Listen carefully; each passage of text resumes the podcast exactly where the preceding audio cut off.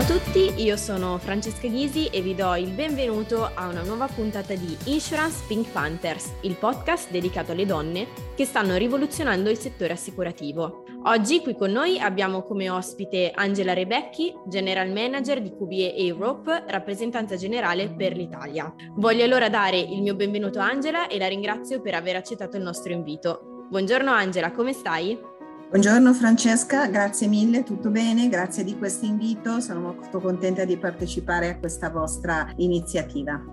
Bene Angela, partiamo subito con la prima domanda. Ti andrebbe di raccontarci della vostra realtà in generale e in particolare della vostra partnership con l'InsurTech Plus Simple? Certo, grazie della domanda. QB è una realtà che nasce circa dieci anni fa in Italia con eh, un focus iniziale proiettato sul mondo pubblico e eh, solo diciamo negli anni, quindi prosieguo, si sposta via via sull'area dei professionisti e sull'area delle aziende, delle aziende corporate.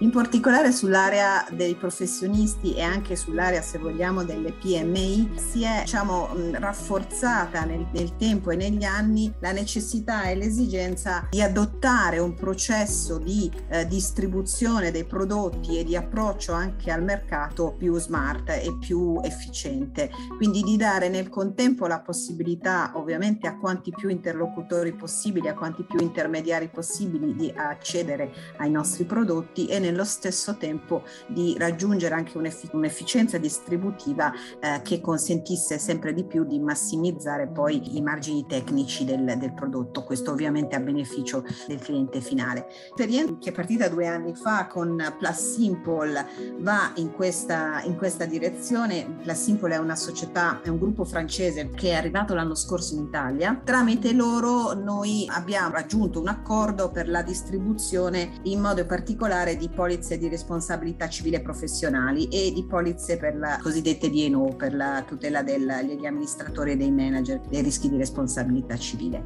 Loro sono evidentemente dotati di una piattaforma tecnologica che consente quindi, come dicevo prima, una distribuzione più intelligente, più immediata di questi prodotti e nello stesso tempo consente a noi di, dare, eh, di lavorare su dei prodotti sempre più performanti, diciamo dalla componente di, eh, distributiva tradizionale che un prodotto assicurativo normalmente porta con sé. Ecco.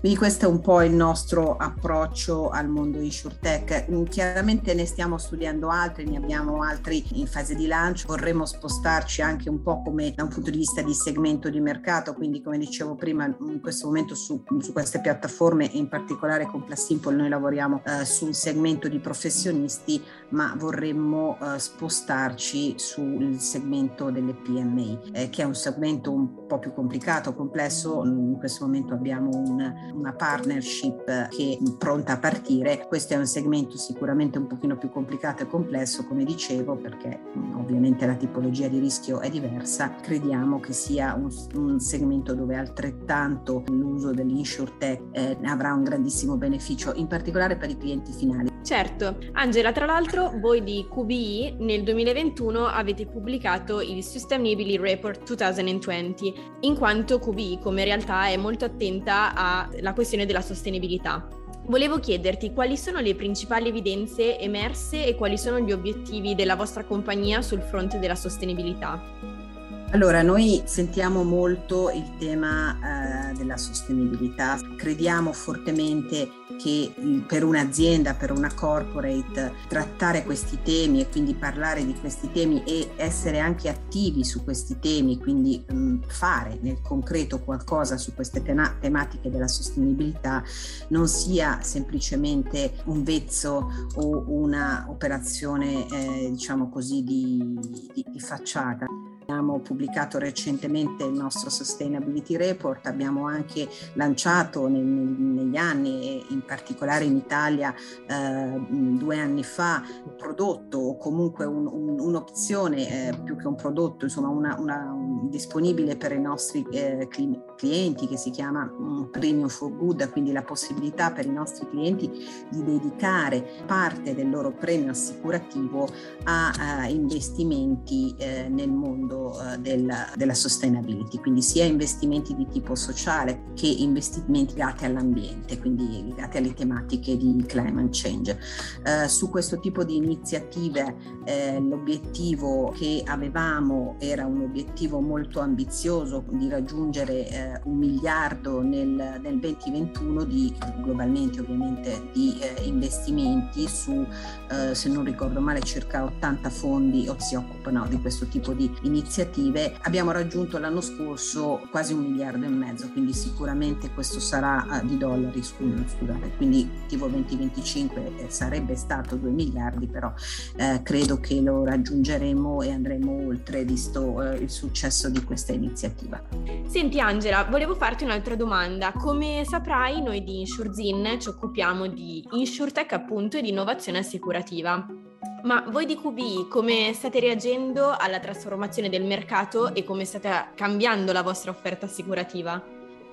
Ma allora, come, come ti dicevo, eh, noi cerchiamo, stiamo cercando in, in primis di eh, massimizzare l'efficienza distributiva dei nostri prodotti, perché riteniamo che oggi una delle problematiche insomma, più importanti che il nostro mondo ancora vive è appunto l'efficienza della distribuzione del prodotto. Trovare il modo affinché questo prodotto raggiunga la, la più ampia fetta di possibili clienti sul mercato mercato e di trovarla nella maniera più veloce e più efficiente possibile.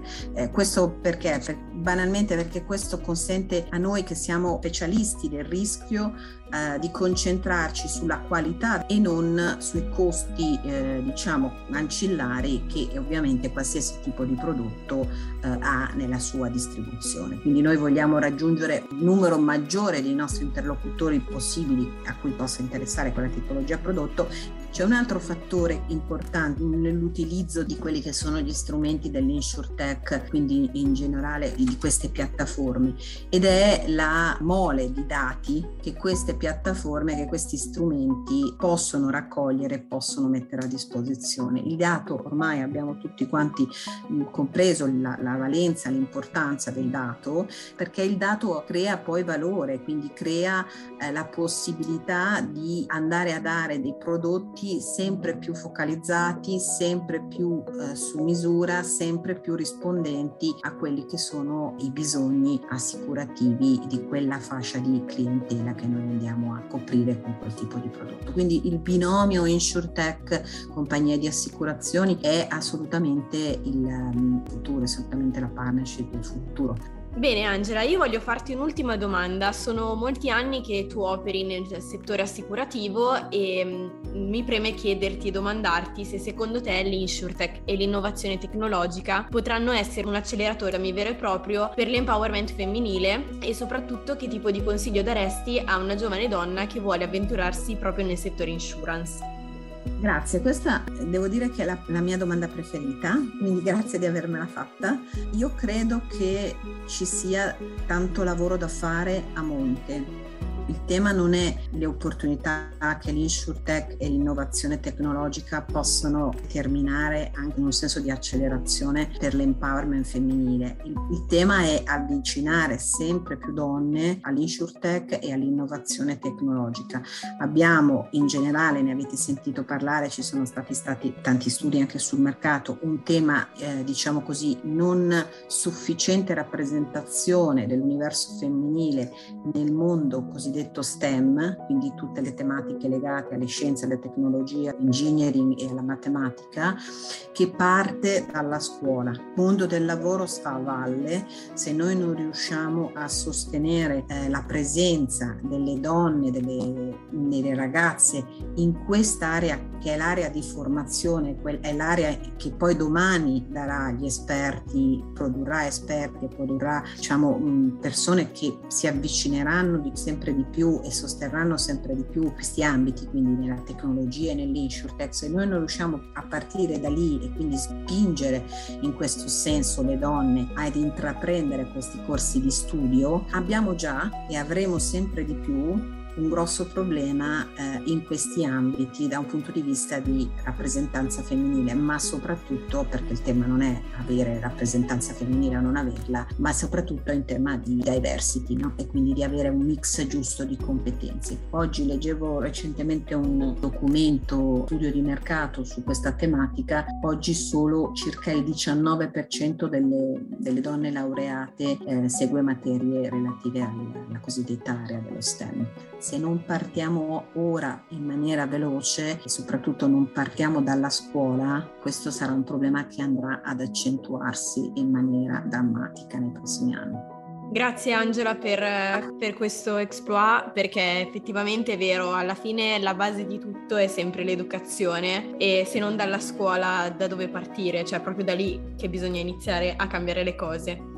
Bisogna sostenerla e forse quello che potrebbe essere effettivamente un messaggio anche al mondo assicurativo, forse quello che il nostro mondo che dice di essere, ma lo sarà sicuramente sempre più comunque guidato o eh, interessato a queste tematiche di tipo appunto tecnologico e di insurtech, forse il messaggio al mondo assicurativo è aiutate di più la scuola, investite di più eh, nelle università, soprattutto sostenete le giovani donne a capire che quella può essere la loro strada e quella è sicuramente una strada dove avranno molte più opportunità nei prossimi anni, quindi sosteniamole anche da un punto di vista di, di percorso di studio. Bene, allora Angela, questa era l'ultima domanda. Io ti ringrazio tantissimo per averci raccontato la vostra realtà di QB Europe. Grazie a te Francesca, è stato un piacere eh, chiacchierare con te su queste tematiche. Grazie e buon lavoro. Bene, la puntata di oggi si conclude qui. Io do appuntamento ai nostri ascoltatori alla prossima puntata del podcast. Ciao a tutti!